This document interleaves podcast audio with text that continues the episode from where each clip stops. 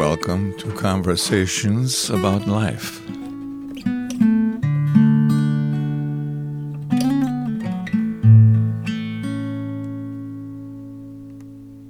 Hey, welcome to Conversations About Life. I'm your co host, Ellie Jackson Bulkey. Um, I'm here with my siblings, Billy and Gennie and Gracie. And so collectively, we represent half of the Jackson siblings. Um, so maybe we can just go around and give our name and our current living situation and like a very, very brief life update before we kind of dive into what it was like growing up together and, uh, and our story as a family. So I go first? go ahead. All right. My name is William Roy Jackson IV. I go by Billy. And um, I have a son named William Roy Jackson V. And we live, uh, I also have three other children. I have four children. I wonder which one's your favorite. no. Just kidding. But uh, we now live in South Texas. I'm married to Sarah, my wife, and we have four kids, um, ages seven to one. And we work at a Bible college that's all in Spanish. Mm-hmm. Any? No. Okay. Next. That's good. Okay. I'm Gracie, and I don't do much of anything right now. Um, This is making a buzz. um, right now, I am currently at home, and I enjoy sports. I enjoy the outdoors. I enjoy nature. I enjoy art, and I enjoy my family. And how old are you? I'm 19. That's all right. Okay, second youngest. So. Yes. Hello, I am Jennifer Pendle, and I am the third of the Jackson kids. I'm 27 now, and I'm married to Benjamin, and we live in North St. Louis County. Yeah. Very I, I should have said I was, I'm the first of the Yeah, Jackson yeah. siblings. Gracie, what? Your number? I'm seventh. Okay. Yep. And uh, I'm number four. I'm smack dab in the middle. Uh, my name is, is Ellie. I've been on the podcast. I think we've all been on the podcast before, but I'm married right now. I live down the street from uh, mom and dad and have two little children, an almost three year old and an almost four month old um, that keep me busy. So, yeah. Um, maybe uh, to begin, we can talk about our church life experience and when we all came to the Lord. Because right now we're all professing faith, and um, I think that's kind of an important part of our family culture. Definitely. Who wants well, to start? Um, I, I can start that one. Um, I was saved at a very young age. I do not remember exactly what age I was, and I didn't realize that I should probably tell someone. Um, so actually, nobody really knows. I think I was about five years old.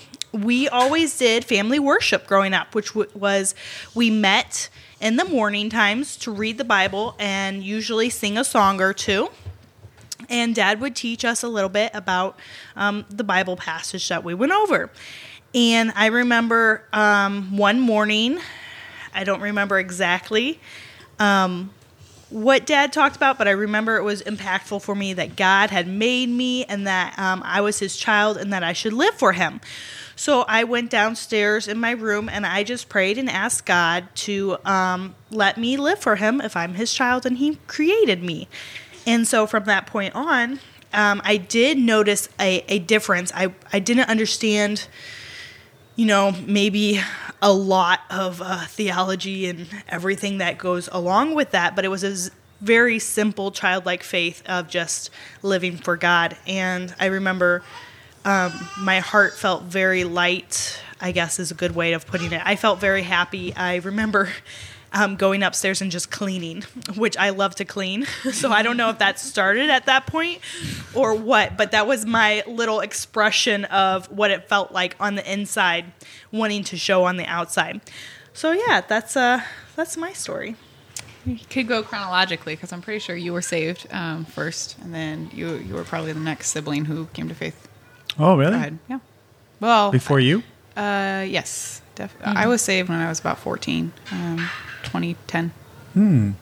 Okay, well maybe, I maybe I haven't shared with you my whole testimony Oh, completely. Then Oh, okay.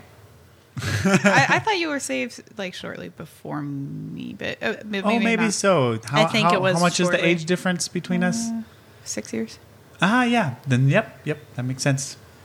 Um, Yeah, uh, Gennie, I wanted to ask: Do you remember switching from uh, switching churches? I think you would have been. I do. eight, right? I was very upset. yes. Uh, Yeah, I wasn't very happy either. we, because you mentioned that. Should we talk about that next? We went from a large, you know, couple thousand or a few thousand um, people church to little tiny, probably a hundred people going at the time. I remember when we moved, I was about six, and I was blown away that there was only one drinking fountain. what the other church had like a drinking fountain around every corner. I was like, are you kidding? There's one? hey, but now now we have two. So we're We- really moving up. We went from having like this giant uh, like Awana's Right. program and Victory Street, Tons of friends. tons of kids. Well, I didn't have very many friends actually. I was kind of I did. I was kind of You were popular though. no no I wasn't popular. Later Not at that happened point. a- When I came happened around, after you the church. That happened after. I was like, I had like, there's like what sixty to hundred kids, and I had like one friend. Mm. but then we switched to Rockport, and um, my Sunday school class was out in the trailer, Yeah. it's nostalgic. and then everyone became my friend. That was really weird how that changed. Okay, so let's not get derailed too much. Um, so I prayed the sinner's prayer at fi- repeating dad when I was 5 Mm-hmm. I got baptized at First Baptist Church of Arnold by um, Chuck Moeller.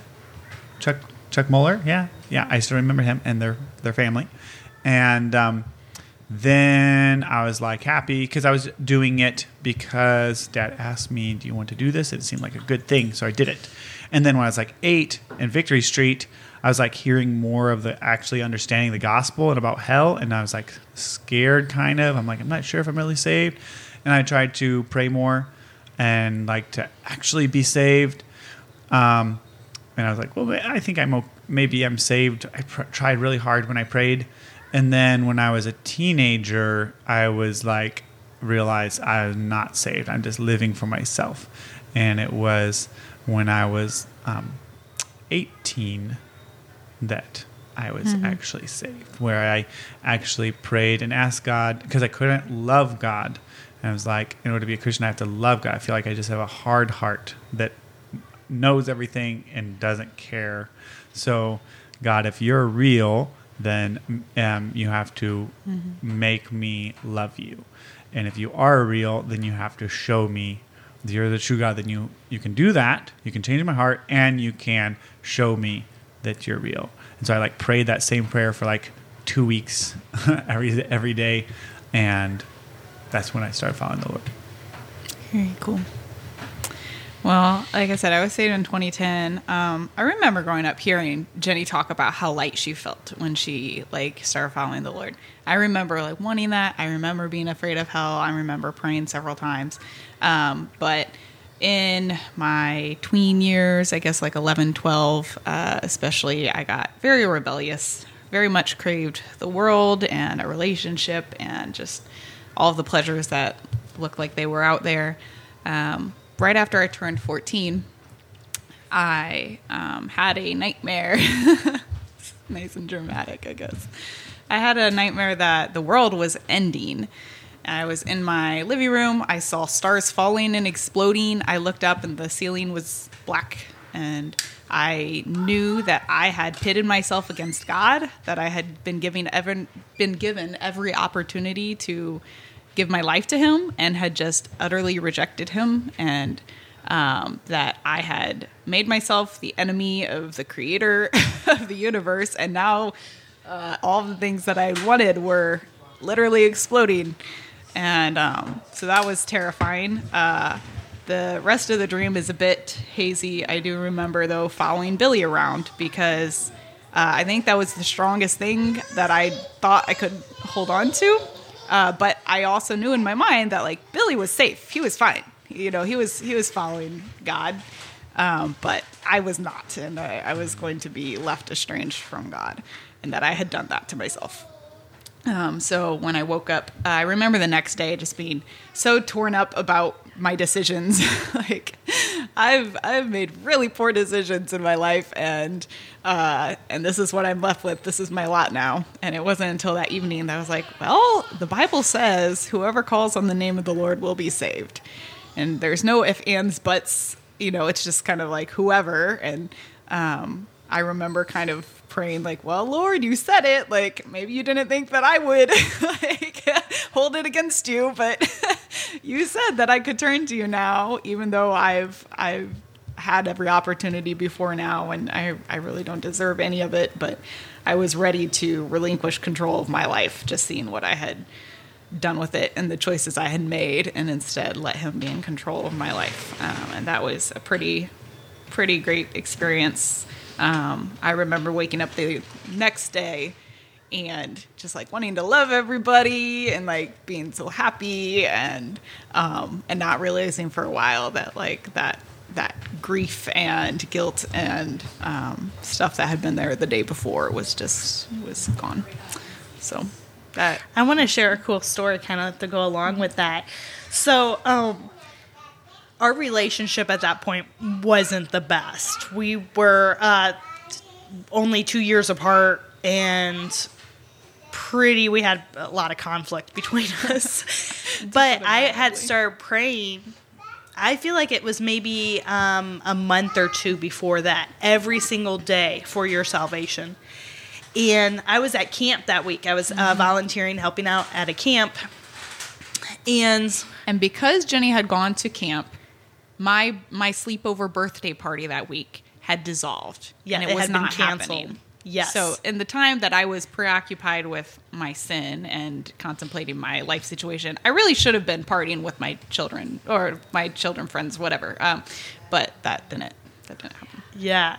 And I felt horrible about that. And I thought you would hate me because um, it was my fault basically that it had gotten canceled because I was gone. And they'll, I don't know why, but for some reason, our parents decided, well, since Gennie's gone, we're going to cancel it. Yeah. And I thought, well, this is going to help our relationship. She's going to hate me for this. And I was so scared. This was 2018? 2010. 2010. Oh, sorry, Yeah. sorry, sorry. 2018. No, no. 2000, 2010. I would. I was thinking. I was. And so, um, whenever I heard that you and mom were going to come pick me up from our friend's house to take me Mm-hmm. back home from the camp, I was like so scared. And then you like walked in with a big smile on your face. I'm like, guess what? I got And she had been asking people in the kitchen where she was working, "Hey, pray for my sister. She really needs to be saved." yes, yes. So I have been I- asking prayer for you, and I remember Gennie start crying. She's like, "I've been praying for you all week. I'm so happy. Do you want a donut?" I did not. Everybody was staring at me as I'm like have these, you know, I'm crying, and I am not an emotional person, and I hate attention. So yes, that was my my trying to get people away from looking at me. Was that girls' week of camp 2010 or what? Mm, I don't remember. Were you working at camp or Yeah, being I a was camper? working in the She's kitchen, Okay. Okay. but I did that whenever I was old enough to be a camper anyway. So Yeah, I don't know. All right, Crazy. Gracie, you're next. Okay. So this fall, it'll be nine years since I was saved. So I, that was 2013, I think. Anyway, I was 10 and we were at family camp. Our whole church got together for the weekend and uh, went to camp. And we there was preaching in the evening, preaching in the morning, and just a lot of fun.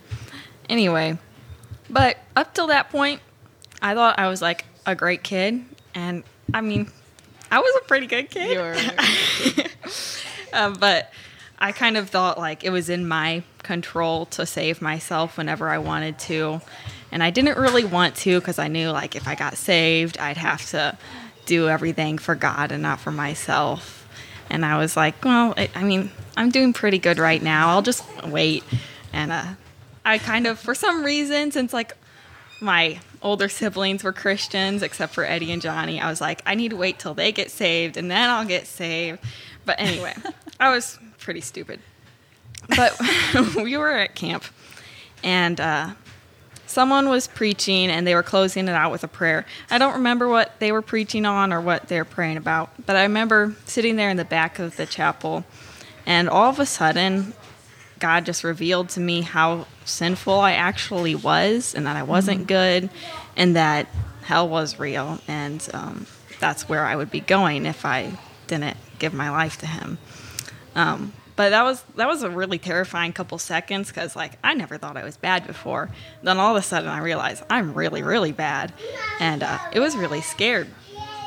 I was really scared, and then just like a second later, it's like yes, this is all true. You are horrible, but also like God, Jesus came to the earth and died for me, and that was just as obvious as my sin was. Like there wasn't any doubt about whether or not that was true or not. It was just mm. you're bad, but God still loves you. And so it wasn't really me being like, okay, yes, I want to take this step. I want to believe in Jesus. It was more of just like he died for me and he loves me. And that's all I knew. And yeah, so it was very shocking, very shocking couple seconds. and then uh, the prayer ended and everybody kind of got up and left. And I went and got Gennie because she was the one I was closest to. And uh, yeah, anyway. So I went and told her first, and we went and talked in the prayer garden. I don't really remember what we talked about, but you kind of were calming, so that was nice. But yeah, and then after that, eventually I told mom and dad, and we talked. So, yep. Hmm. Very cool. Well, let's talk about growing up in the Jackson house and characteristics of our home life.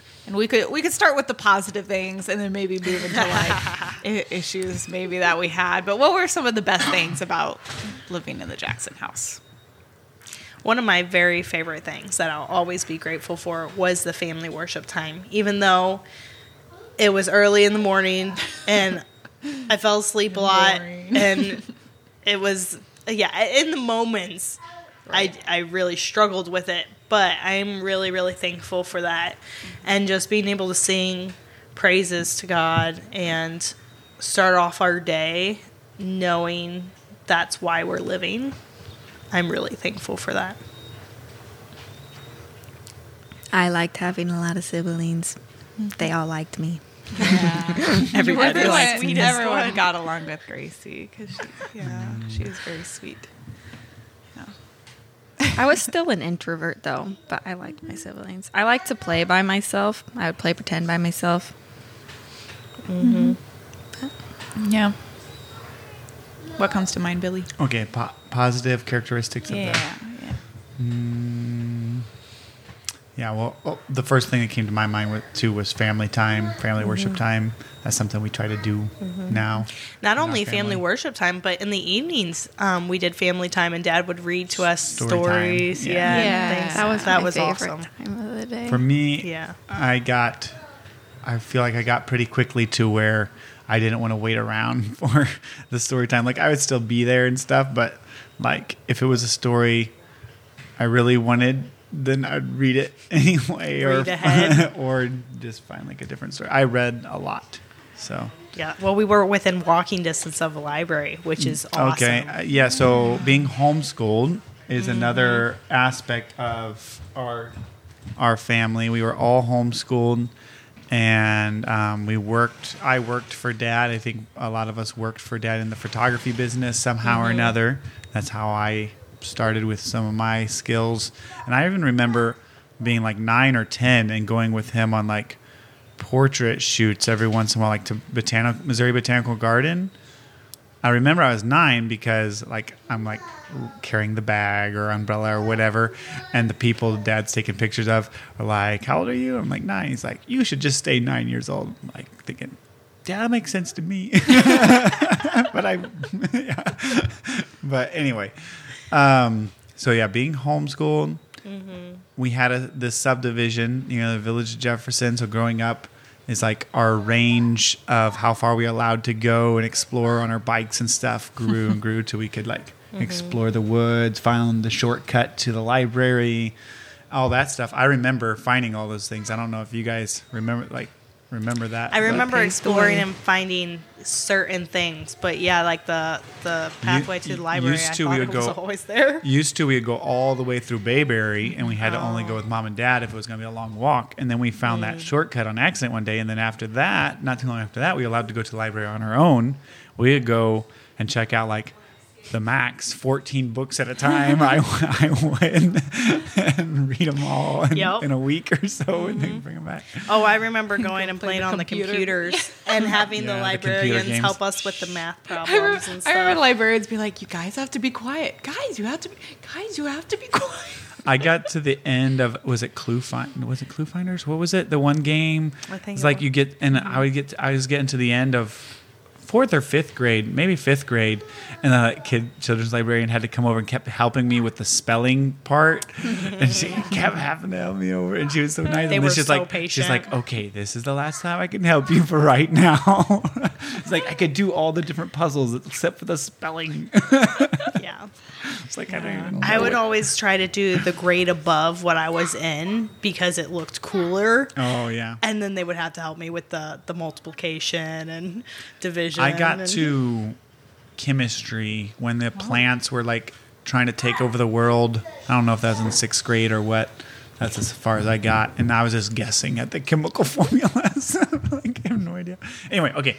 So what was your favorite part about growing up? Yeah. Ellen? I have fond memories of us walking to the library. You guys taking me. I remember one time um, I had a backpack full of books and a water bottle, and it spilled in the backpack, and like some of the books kind of got water damage. I didn't know what to do. I was so scared, so I just turned them in and didn't say anything. Especially one. It was a cat book with a bunch of pictures of cats, and it was really bad. It was just all wrinkly and stuff.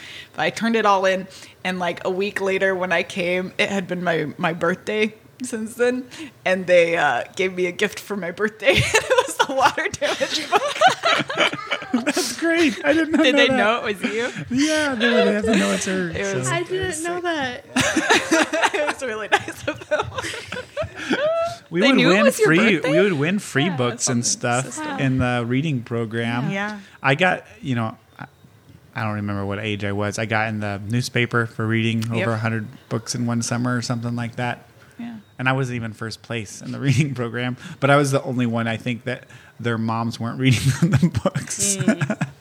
Um, I don't know. I appreciate a lot of the values that we had. I appreciate that mm-hmm. we didn't have a television oh, and Oh, yeah, that we we, were no kind TV. of forced to play together. And we weren't allowed in other kids' house for the Right. most part. So, So like we had to, to convince them all to either fun. come to our house or we had a field behind our house. We played sports all the time. We couldn't go in in people's homes that our parents didn't know, and we were always meeting kids, so they would just come over and hang out at our house. Our even, but okay, so that's something that's kind of weird because even when I was, we were little, little, all the kids came, mm-hmm. and even when there were not kids to play with, they would have well, tea mom parties and dad with mom. always had their, you know, they like they don't think that hospitality is really their gift, but they always had their doors open to mm-hmm. all the kids.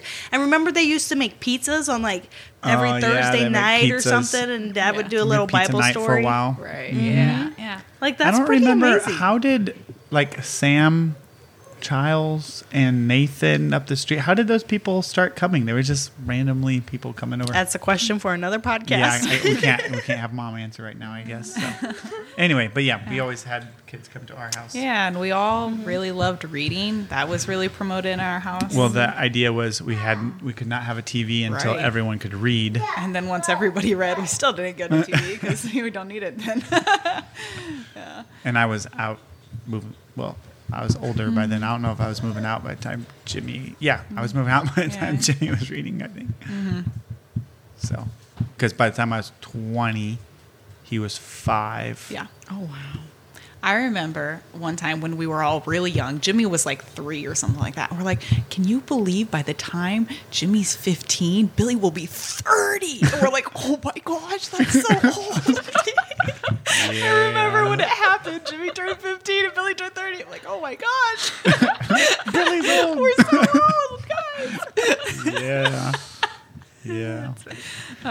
Well, what were some things that would you you would say was a negative about the Jackson home, or maybe you'd say things that you want to do differently in your own households, just to put a positive spin on it? Hmm. Good. I can question. start. Oh. We were not very affectionate. Um, we had a lot of uh, great values, but being like touchy feely Oh. or huggy or anything like that. Oh, that's Uh, true. definitely didn't really happen. Jimmy and Gracie, it was a lot more acceptable with them because they were little. But um, I remember thinking, thinking that that was sad, and I wish our family was more. Uh, Interesting. affectionate. you were a little bit different. Uh, yes, But even for me, I remember like whenever I was going through like my thyroid problems and feeling tired and kind of sick all the time. And it was just like people like tiptoed around you and just left you alone and ignored you. It's like if you're feeling bad, you just sit in the corner until you get better and then you can be joined back into the family.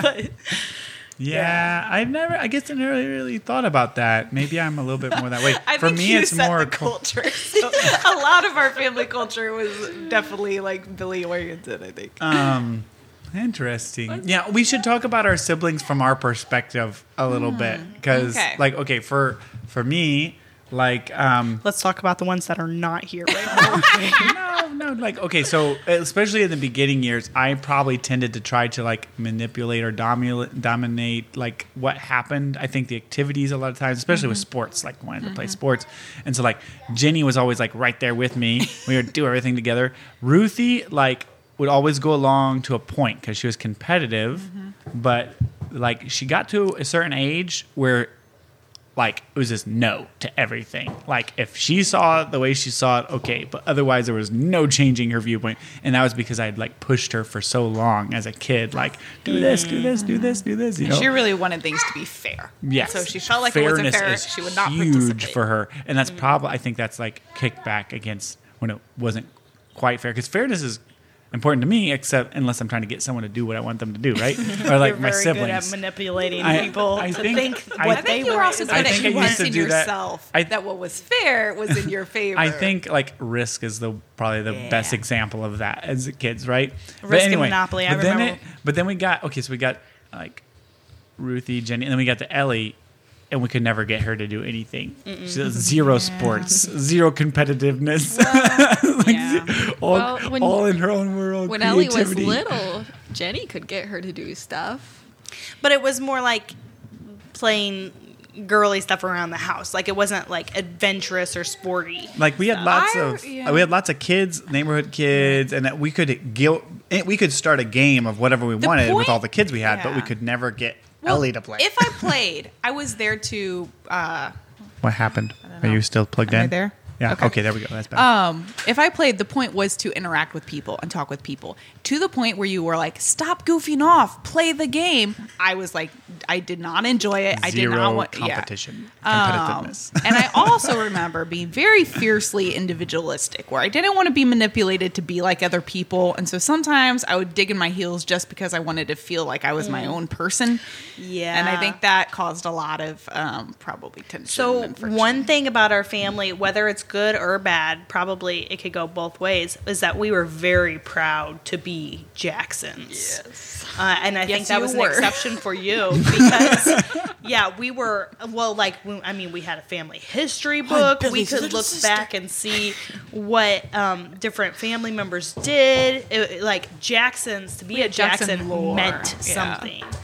So yeah, we were very proud to be a Jackson, and you didn't fit into the Jackson uh, Mold. Yeah, the- yeah. I remember when I slowly was giving up sports, where I was like, now I don't play ultimate frisbee. Okay, I never liked it, but what now age I'm was that? Because eventually you did start playing uh, more when you got older. I don't remember. There was a time where I remember we were getting a little bit older. Okay. And I started showing you a little bit about basketball and volleyball, but just one on one. It was just one on one. I'm like, look at your hands, Ellie. They're so big. They could like so play basketball and volleyball. okay, I remember some of that, but I do remember when like I was weeding off sports. Kind of, I felt like one by one, where I was like, I still liked volleyball or swimming. I still kind of enjoy those, but I remember I, w- I said for a long time.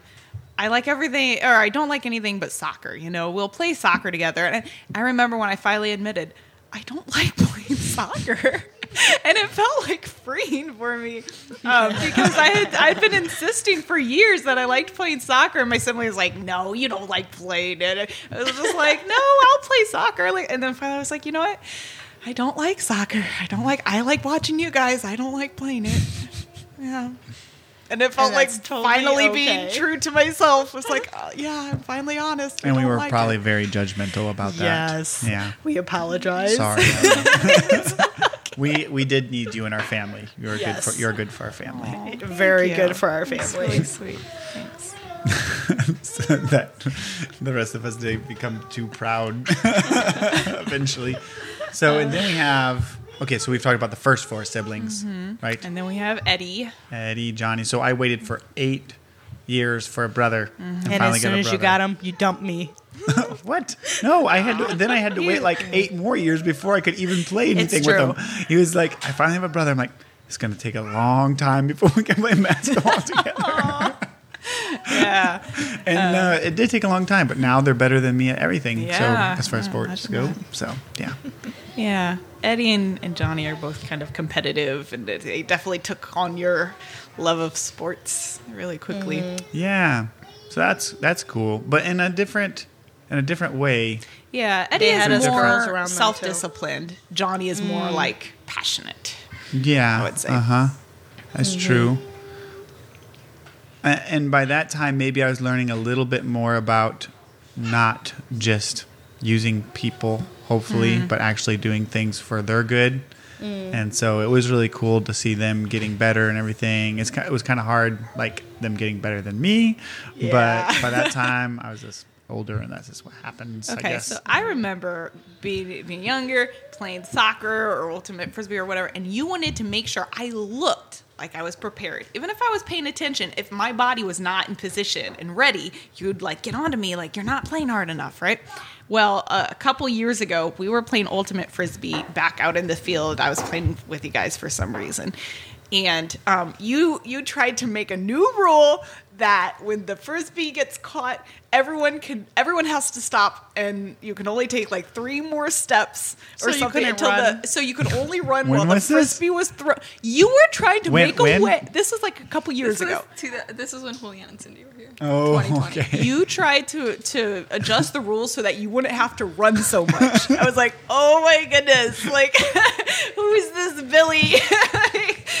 Everyone was faster than me. No, people were faster than I uh, like, okay, I hey. would have loved a rule like that when I was little. Okay, let we were good at make like like rules. Everything functioned when with, if, when you're competitive. Everything functions off of rules. So we are always trying to make rules that make things fair and mm-hmm. fun. And I was probably the one leading the charge. So I like you know, th- mm-hmm. if it works for me, it works for everyone. You know, I don't mm-hmm. know. Um, okay, Gracie. Gracie. What about from the younger Jackson's perspective? How do you see the siblings, the different siblings? Um, I liked you guys. Uh, I didn't play sports with you really. I played soccer sometime, but I didn't really like it that much. I don't think. But I played by myself a lot. I played with Jimmy a lot. Me and Jimmy have always been buddies. We've always done stuff together. We still do stuff. But I didn't really do much with you guys. I remember sometimes like wanting to go do fun stuff with you and not being able to because I was too little. And that was kind of sad, but like I understand it. um, I remember it was really fun going on walks with you guys though because Billy and Eddie would be riding unicycles and everybody has basketballs, diabolos, and juggling balls. That was We looked We like used, to do, we used to do walks more, Yeah. like around just around the Well, we had to go right? collect all the kids. and then whenever they saw our circus going down the they joined the uh, road, yeah, they knew that we were headed down to the fields. that was always fun. And even like for we used years to go down to the big fields. After we got so old, we instead of using this field up mm-hmm. here, we go down to the mm-hmm. bottom of the subdivision. Mm-hmm. Include more people. Mm-hmm. Gracie was always like wanted to wanted everybody to be happy. She was very very empathetic. She did not like us to fight, and so we would try not to Oh. fight around her. I was She did not very like us to protective of Jimmy too. Yes. He, only Jimmy though. Uh, Nobody else. Yeah, but even us, like if we were tickling each other and we oh, stopped Oh, when you were breathing younger? because we were I, laughing I so think that was hard. just for Jimmy. When we would I no, don't when we know. would You wrestle, would- you would get mad. You Yeah, would you would like cry anyone. if Billy when you were and young. Eddie wrestled. When you Yeah. were really young. Well, I remember sometimes like Eddie and Johnny would get onto each other and start fighting, and it was like, didn't it seem happy fighting to me? I remember like at the table, especially, people would get in fights.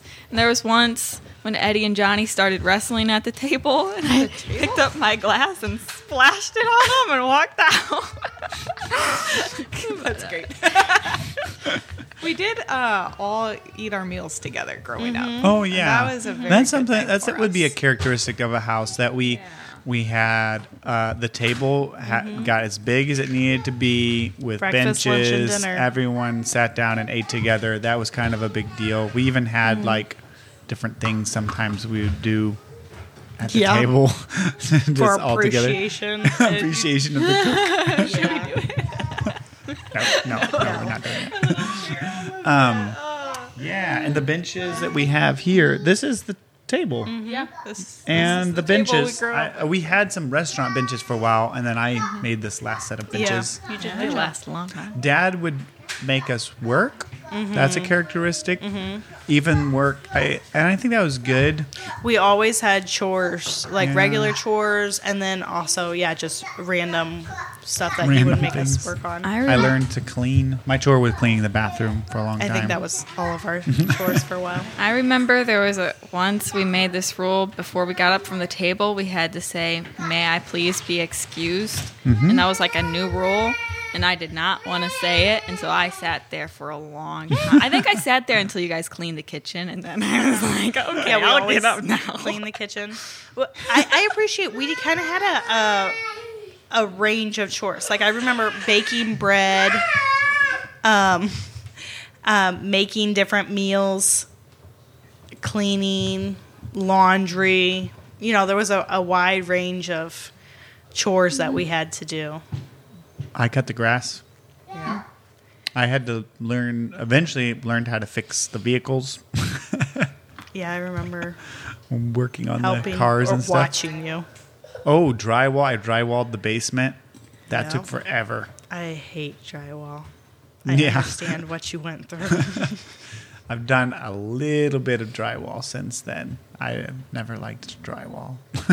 Mudding and sand, sanding, really. yeah, is- putting yeah. up the sheetrock is not bad. Yeah. Anyway, So, what about your life now? Do you think is connected to you your growing up experience? everything. I don't know how you can separate that um, from. You know, I, I don't think you can separate who you are from how you grew up. Do you see any like um, characteristics of how you interact with people or your own family dynamic that you think was kind of adopted from like anything specifically, I, or just all of it? all of it. I mean, how you we grow try to up, have family time each day, but yeah. at the moment we're still in like the more flexible stage. For a while, we were doing in the evening. I think most recently we were doing in the morning again. Now we're traveling. It's just like any time of the day where we can sit down. We have very simple family time right now. Um, yeah, I think there's a lot of stuff that's hard to uh, realize just how much uh, interact. Well, I can see the differences between the Webbers and the Jackson family. You know, the Webbers are big on tradition and birthdays and all that. Like the Jacksons, once You you might get a cake. and once there's so many of us, it's like all the days are holidays and birthdays are. A few years ago, we were all at Grandma and Grandpa's church, and it's a little old, you know, country church that we were at. And they go, "Any birthdays or anniversaries this week?" And we all collectively realized it was Johnny's birthday, and nobody had remembered. He's like, "Oh, yeah, it's my birthday."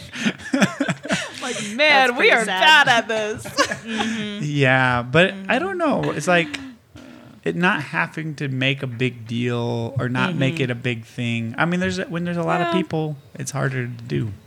It's Yeah. probably a strength and a weakness. I remember growing up, kind of wishing that it birthdays were a bigger deal. My birthdays were always a big deal. really? So I being at the beginning, I used to have like normal birthdays, like friends come over, like the normal kid birthday, right? And then um, once you know, and then some of like Ruthie probably did a little bit, and then once we got to Gennie and Ellie, it's like, well, we got to kind of think of new ways to do this because there's so many. Kids, I you know? remember different birthdays that we all did have, but it wasn't like a yearly thing. Like every birthday, you didn't get like a birthday party, Right. But like eventually it was like we, you could have like a sleepover with a friend a lot of times. That's what we're doing now. So this was actually Sarah's idea, but she's like, okay, so when you turn five, when you turn, I don't know if it's 10 or 11, but she has picked certain years where you can have a birthday party. The other mm-hmm. years you get to like invite that. one friend over and have That's a special nice. day. Mm-hmm. So that's her plan. I like that. Mm-hmm. Okay, so when you were a kid, how did you think life would turn out, and how is that differently than where you are now? I thought I would be in the jungles of Africa as a She missionary. always said she would never marry. I was not gonna marry. That was that's that was my plan too. Except I didn't know Africa, but I was Well, gonna I- just not be get married and be a uh, be a it missionary. changed a lot. I was going to China, then India, then Africa, then I just South wanted to go America. everywhere eventually, but that wasn't when I was a kid. When I was a kid, that was more you. For me, that wasn't my idea until from until seven later. years old until I was about eighteen or nineteen. Mm. That was my plan for life. Mm-hmm. I think I wanted to do sports more for a mm-hmm. while, but I never did. Like being homeschooled, I never like mm. focused in on any one sport. You know, it was just like doing different sports and stuff. So, and we did umpiring. We all did mm-hmm. umpiring for a while, right? But I didn't have a lot of, you know, like a lot of kids say what they want to be when they grow up. I was always like searching, even to when I got to 17 and 18. Dad was having me like interview different people at church, like like who are doing good in their and their work in their field, because I'm like I don't know what to do. I don't. I like photography, but I didn't want to be a wedding photographer, um, like for my life, you know. So what about like the person you've become? Is that who you Oh. thought you would be? I thought it would be more fun, especially with kids. Man, kids wear you out. Yeah. I remember growing up, I think uh, characteristic of my childhood was not feeling seen. And that was probably something that, that kind of bugged me for a long time. So I remember like really wanting notoriety, wanting to be, you know, famous actress or singer or, or artist or something like that. And just like wanting to know everybody, wanting everybody to know me. And um, I think that drove a lot of my extroversion. And I imagined that I would have been a more ambitious, like go getter kind of adult. And it's been really interesting to me to see as I, I think I've healed and kind of grown more confident in myself to just like, I- I really, really cared about what people thought of me. Like that, I really, and I remember feeling like it was just crippling. And I remember reading books about like how do how do I stop caring what people think about me? And uh, it's been really interesting to me to see some of that just like kind of drop off and Did that change once you were saved, or is that just from maturity growing up? Um, or- yes and yes. Uh, I think a lot of it was actually getting into a relationship with Johnny, and even before I was married, just feeling like okay, like I've I've reached some kind of standard in my mind, or maybe I was just more confident in myself, so it didn't matter so much what people thought of me, and just like um, not needing to seek out validation so much. So in that way, I feel like I've just become way more steady, and I did not know that was a possible person for me to become. Uh, so that has surprised me.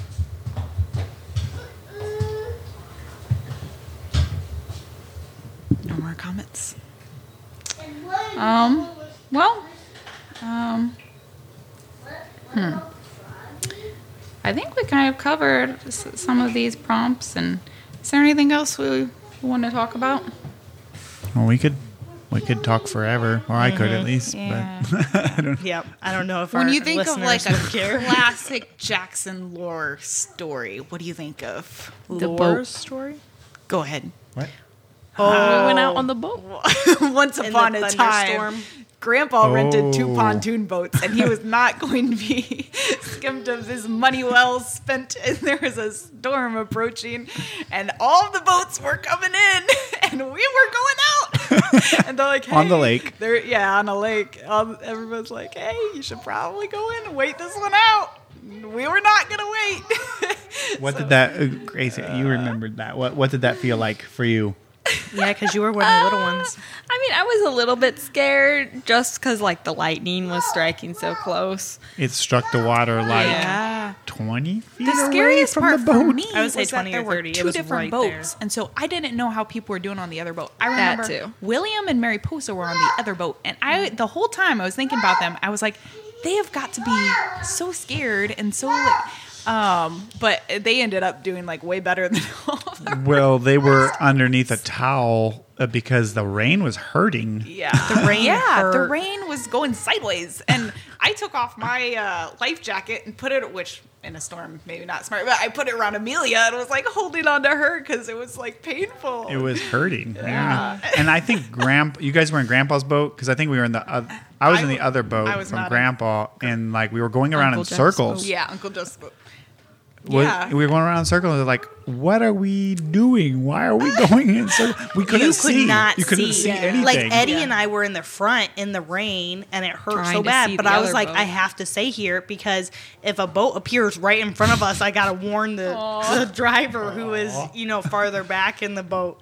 So yeah, it was like I remember Dad, Uncle Jeff, and Aunt Cindy were so funny. They were just like having a time. Dad goes, I watched a show about this once. It's called Gilligan's Island.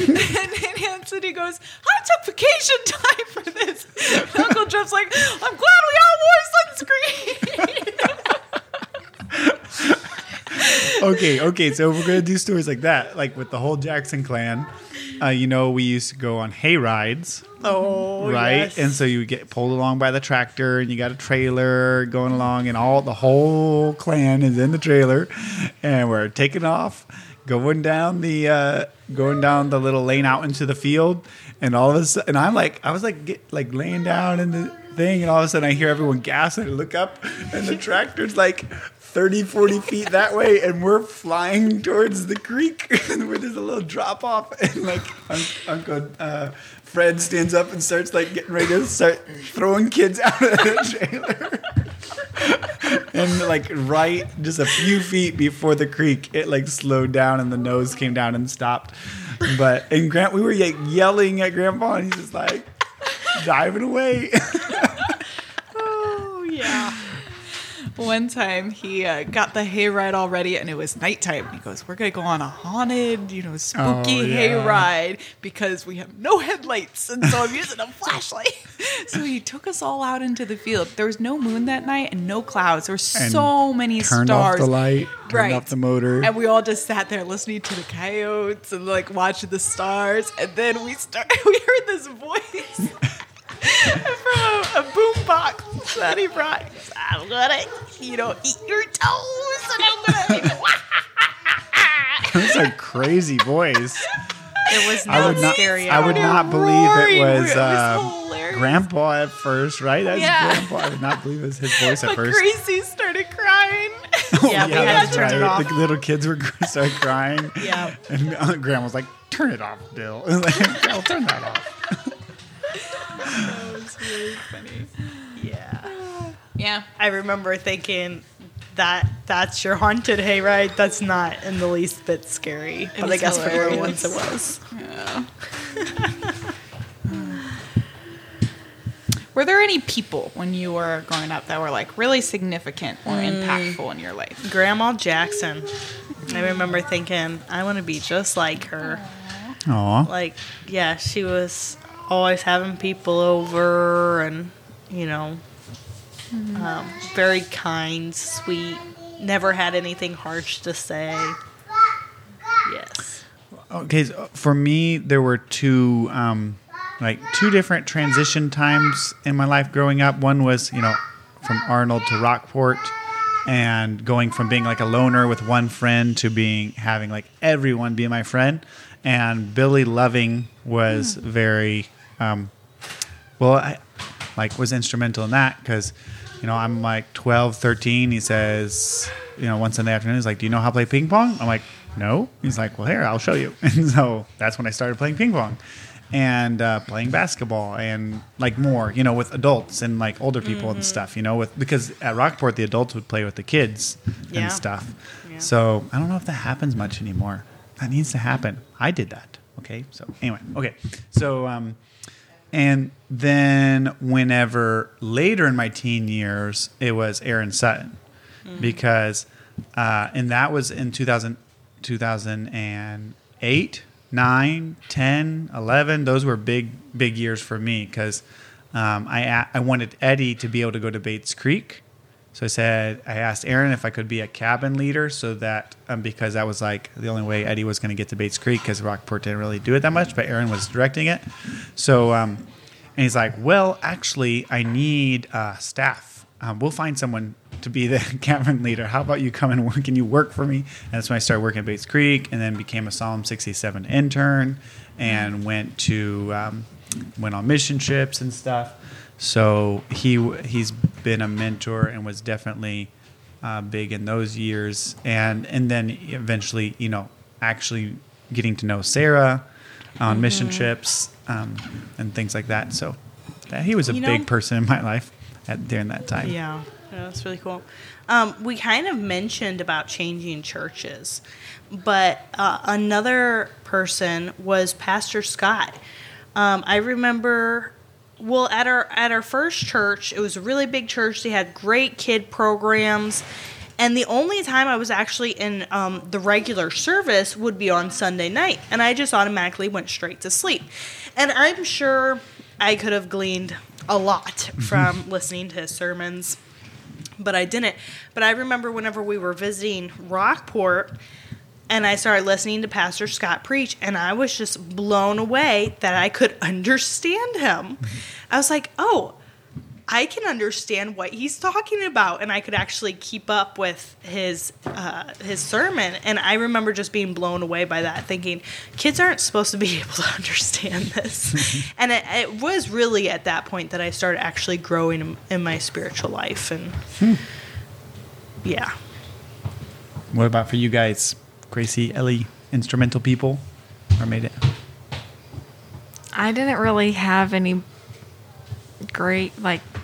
I didn't really have any people that I, like older people that I was like, oh, I like them. I want to be like them or anything, except for Gennie. your siblings. I followed Gennie around everywhere. She kind of taught me how to clean and draw and all that stuff. Mm-hmm. I remember just like individual people or incidents um, where it really seemed like an adult saw me, paid attention to me, talked with me as if like you know I was a friend, um, and those really like I remember that a lot. Um, and I know like um, later on, Mrs. Coates was a huge mentor and inspiration for me, and um, I think at Rockport we had a lot of really good role models, um, even if we weren't you know necessarily um, connected or interacting. Um, so yeah, I'm really, really grateful for all the people in our life that, you know, took the time to have that conversation. Just, a, you know, a conversation with a little kid who, you know, Yeah. I feel like a lot of times, me personally, I just pass up kids a lot. And, Yeah, I've and I that. really hate that because whenever I was that young and people had a conversation with me, I said, I will always be like that. I Yeah. will always talk with the kids, you that's, know? that's what I meant when I said earlier. Like I thought it'd be more fun, like more like a kid's person. I gotta Some work of on those that. people I remember was like way early on. Walt Frerick, he would sit in the pew in front of us, and he he told me, you know, you're an artist. You draw. That that's what artists do. And like, wow. And, Aunt like, Ruth and Uncle Dwayne. Yes, Aunt Ruth and Uncle Dwayne. Um, they were they were our aunts and uncle, but they were the aunt and uncle of the church, and just took the time to. I remember Jim and Carol Struby Yeah. being Mm. like really attentive, and um, there was that fellow James Ritchie spent a day with us, and I still Oh, I was- remember him cool for guy. so long because he was just so fun and like played with us, and um, yeah, yeah, I remember different instances, people like that. So people listening, take the time to talk to kids. yeah. I really want to more and just like yeah, take interest in their lives and where they are. Yeah, yeah. Because all my uh, when you when you talk with a kid, their world is so small that like the things that are important to them are so insignificant, but that's where they are. That's their world.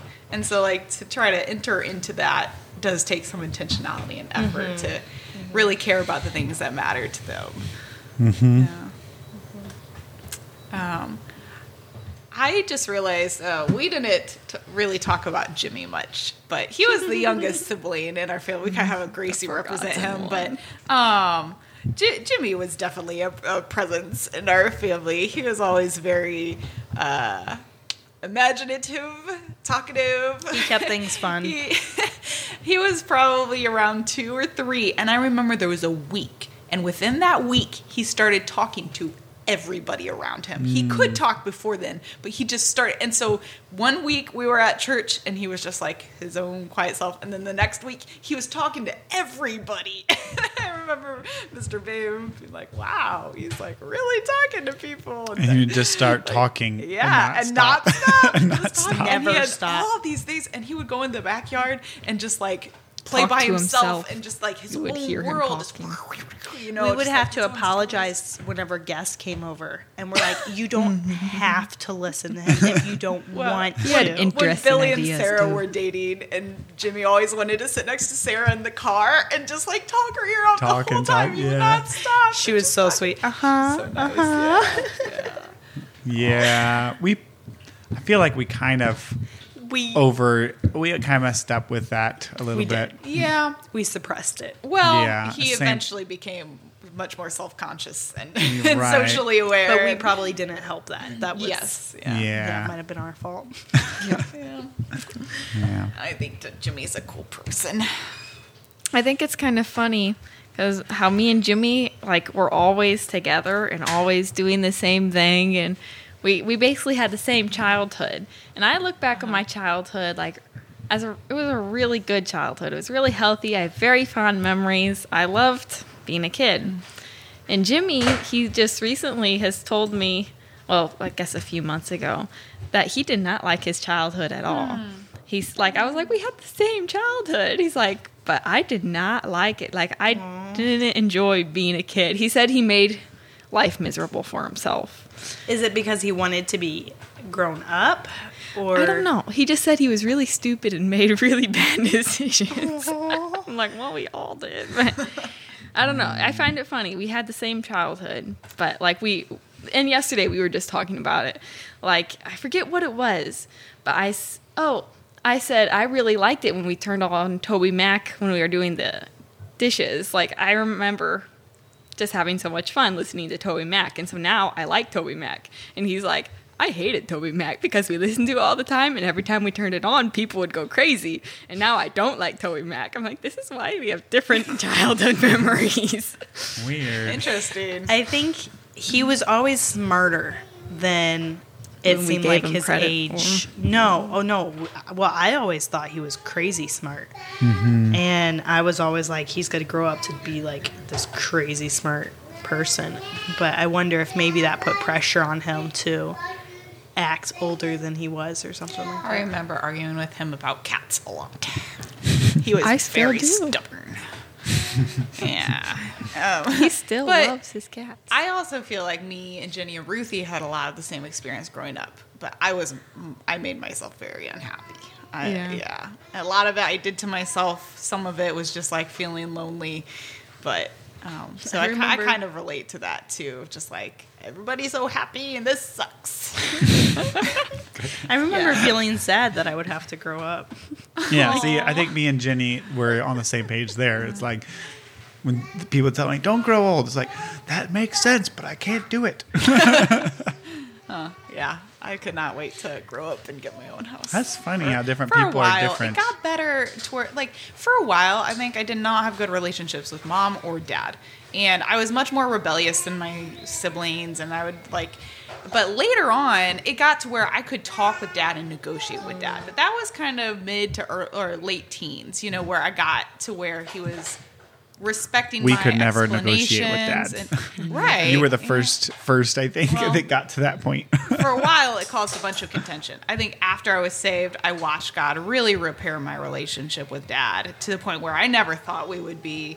And then when I turned 18 and I asked him to get me a purity ring, that was like huge because before I was saved, my plan was as soon as I get, turn 18, I'm leaving and I'm never, never coming back. You know, like um, I was really angry with dad and all the rules and, and stuff that he placed on us. Um, so by the time I was 18, it seemed like that had really repaired. And then now, you know, dad and I just It- really enjoy talking together. I think this happens in every family, especially when there's lots of kids. Like the manner of parenting changes a little bit from the first kid, first three kids to the last few kids. But I remember Gennie and Ruthie, they'd be told, no, you can't do this, or yes, or you have to do this, or whatever. And they would be like kind of sad and they'd just obey.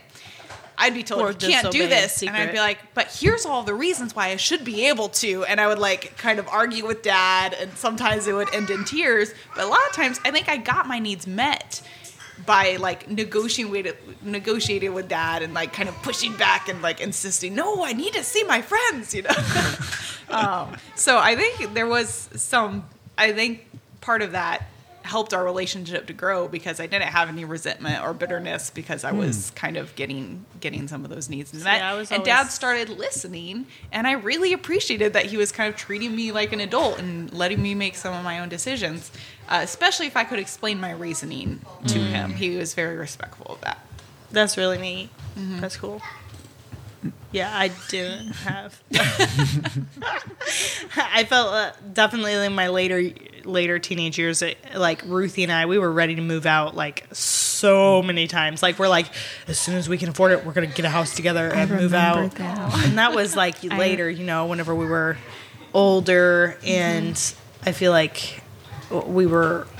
We didn't like the restrictions put on us since we thought we were adults. we did have a lot of restrictions compared to some some Mm-hmm. people. I remember you Most guys people. talking about wanting to move out together, and I was so sad. I one one day I went into my closet and just cried for a long And- time and- because I and was like, where- I don't want them to And where did. Ruthie move? Next door. Oh. Yeah. Man, you guys are in Texas, but besides that, I feel like I'm so far away compared to everybody else. Like they're all right. So we Johnny just of- moved to Beevely, the next town over.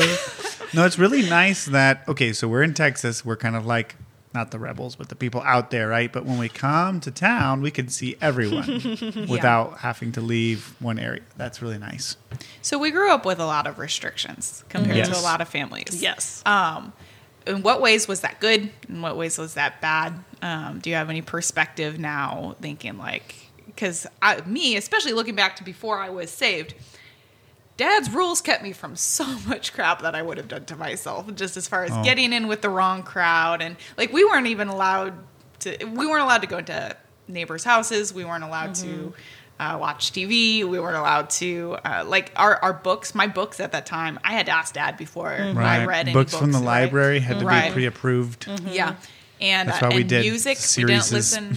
Actually, I I bought an MP3 player and started listening to secular music, and it just like clouded all of my thinking. Like uh, my whole, uh, I I felt like it just There was don't a, know. there was a certain stage for me as well with, Mm-hmm. with that, like something like that, only with the radio, you know, secular Yeah. music.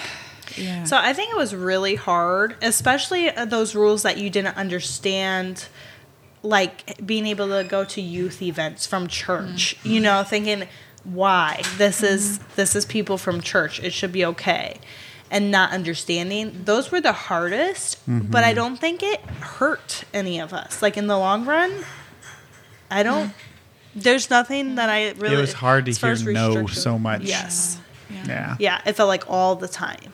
I do think when we were younger, Dad felt like it was his primary role to keep us out of trouble and, and to catch mm. us if we were doing things bad. And saying and saying no was a good Right. thing. Mm-hmm. and and that is necessary. It also needs to come with a lot of positive encouragement and positive interactions, and I think some of that was missing when we were really young. We went camping when I was little. I, I used to like camp trip, camping trips, and then I used to get. To, I went backpack hiking with Dad for a little while um, through a phase. That was really cool. I think I think part of it, um, especially as I was older, like in my older teens, Dad kind of got on this kick of like wanting to do family stuff all the time. If our whole family wasn't invited, then we weren't going. Right. There was. A, I remember a time really where it's like we it was like unless we're all going doing it as a family because a lot of the things we would want to go do, which now I feel like after we left, then like from especially with Johnny, Mm-hmm. Eddie, Johnny, uh, Gracie, but then also with, like with you guys, you could like go play volleyball. It felt like every night of the week or basketball they could just do whatever. That was completely the opposite. Like where you could just because we were going and doing something on our own with friends and that's not wasn't the I goal. I might have had a hand in that too, in just how much I pushed to be able to do my things with my friends. Well- and I I remember like one time a week I could schedule on the calendar and let Dad know I'm going to my friend's house. I'm going Wow. to spend the morning there, and um, yeah that, see we that didn't really get a lot that of yeah pushing, but I'm eventually really glad And so they- that you guys all paved the way for me because there were like was not those kind of rules. right because then little. yeah the youngest four siblings but really youngest three i feel like they had a lot more freedom to go and do stuff with friends and kind of feels a little unfair sometimes but anyway yeah Yeah, that's But- probably but it's probably good. But I don't think in the long run, I don't think that it really hurt us. I do appreciate a lot of the stuff Dad kept me from when I was very immature and just yeah, like falling in with the wrong crowd or or dating and and stuff like that when I was really young. I have a question for you guys. Um, was there a point in your life, well, uh, it could be like after you were saved or whenever, that you had to like rethink what you were taught your whole life? Because even though we did switch churches whenever we were pretty young, we grew up pretty much in the same church our whole life. And we were pretty much taught the same things. Dad was really good about um, not just giving us answers. So I remember going to him with questions, and he's like, "Well, what do you think? What does what does the Bible say for you? Go study it." And I was really, I'm really thankful for that. But was there ever a time like that you had to like stop and re-question like everything that you were taught and just be like, "What do I believe?" Yes, for me, that period happened when I was um, 16 into 17, and there was a period of about six months in which I was questioning the existence of God, the validity of the Bible, um, and I felt as if if God existed, I think that I am, I am following Him. Um, but have I tricked myself into thinking that I've had a spiritual experience um, when that is something? Basically, have I convinced myself of what I want to be true? Um, because I I couldn't fathom fathom that my life would have no purpose, no plan, and that I was just here by accident. Like that to me was just awful. But because of that kind of existential threat was i tr- like convincing myself that god was real and that he had a special interest in my life. Um, and after about I, I do remember during that time we had gotten a fire pit and we're and i remember writing letters to dad and then us talking around that fire. And there was a few weeks like every night we were around that fire pit everyone would go inside and like I'd sit and talk with dad. And I really felt like that was providential. I had some great conversations with dad. And then after a couple of weeks, dad read something about smoke being bad for you every day. And so we stopped. And I felt like, oh, well, the fire pit served its purpose and was there when we needed it. Um, but dad was very understanding. And I, I had been kind of afraid of his reaction if I said, like, I'm not even sure about the existence of God, you know, but he, he really um, was gracious and understanding and shared his hope in um, God and in his faith. And um, that was really, um, really good for me. At the end of that six months, I something was brought to my memory from the beginning of that period on a mission trip when God had convicted me of a sin that was I was no longer taking part in, but He had really convicted me that I needed to confess it to Dad and to kind of t- take care of it, and I had chosen not to. It wasn't, wasn't something I was doing anymore. I was like, nah, I, I just you know, but um, I felt really convicted about it, and I purposely chose not to do anything when I remember that at the end of the six months, I kind of thought, well, no wonder I feel like God is no longer with me. No wonder I am taking no more joy in the Bible. No wonder I've been uh, really questioning everything if I have chosen sin over God. And I really feel like I learned the separating nature of sin during that. I still look back on that when I'm tempted to, you know, give in to concealing a sin or when I feel convicted about a sin and I, I don't want to deal with it um, because of just how separated from God I felt during that time.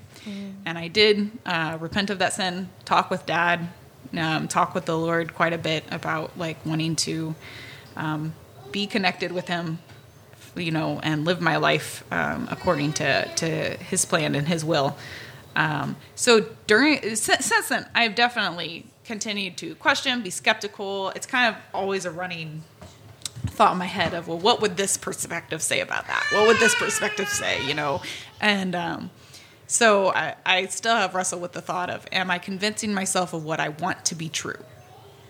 But um, really, seeing the growth in my life and how I've increasingly, you know, been more and more connected with the Lord, I it's been that's been the most helpful thing uh, of anything.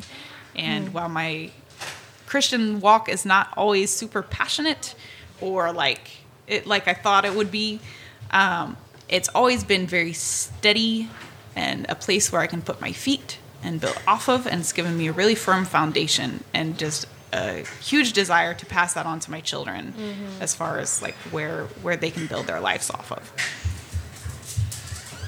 What about you guys? Um, for me, um, not really like that. That more like okay when I because I, and I was saved later when I was eighteen, like when I really started following the Lord, and it was kind of that question like Lord, if you're real, you're going to have to show me and you're going to have to change me, and um, and then there's been other like gut checks like that like lord if you're real and this is what you want us to be doing you're going to have to provide. Mm. But not like i can and all and there's a constant like growing and you know and evaluating and things like you're saying mm-hmm. but there's not been like a mm-hmm. time where it's like mm-hmm. wait what if everything that i've thought is not not real? I mean there it's So more what about, like big decisions where it's like okay this is really going to happen, Lord, you're going to have to do it, you know. What about um, doctrine and more, not that God is real and that He's saved you, but more, okay, um, you know, we were grew up in uh, Southern Baptist church. So what? How do you know? Like, is this the right teaching? Have you ever uh, thought about that, or? I want to know. We, we kind of have to wrap up here soon, but I want to know, Gennie, your your experience. Um, I I didn't have. I guess I had a moment um, in uh, my teen years where I was like, "How do I know Christianity is the right choice?" Like I, I felt like there's evidence for God, and there's um, like the world around us. I know I'm a sinner, but how do I know Christianity or what I've been taught is the right um, the right thing? And just kind of rethinking and ha- studying the scriptures for myself. But I I think that is common in people that have grown up in a religion to have that that um, that moment where they have to rethink things. I don't think that very many people just blindly follow for their whole life. And I still do um, in a lot of um, circumstances. Like I go to an independent Baptist church now. So a lot of times there's just different questions that I'm like, okay, I'm gonna have to study this for myself and figure out, you know, for this topic, what do I believe? Our, our church isn't even Baptist. Crazy. All right. I have really enjoyed this conversation, and I I think every single one of my siblings has just turned out to be a really cool person. That like even if I wasn't related to, I would be really happy to know them, and so that's kind of crazy to me to consider how uh, how much I didn't get along with my siblings growing up, and just how how cool they are now, and how happy I am to know them. I'm really thankful. I just want to say this um, in the podcast, so it will be on record. I am really thankful for mom and dad and their uh, diligence in life. Mom giving up, um, I know a lot of her hopes and dreams to have us kids and to raise us and to homeschool us, and um, dad being diligent in teaching. And so, yeah, I'm, re- I'm really thankful for our parents. Yeah. They right. did shape a lot of their lives around family and taking care of us. So, okay, yeah, thank you. It's been fun. Yeah. Thank you guys. All right. Adios.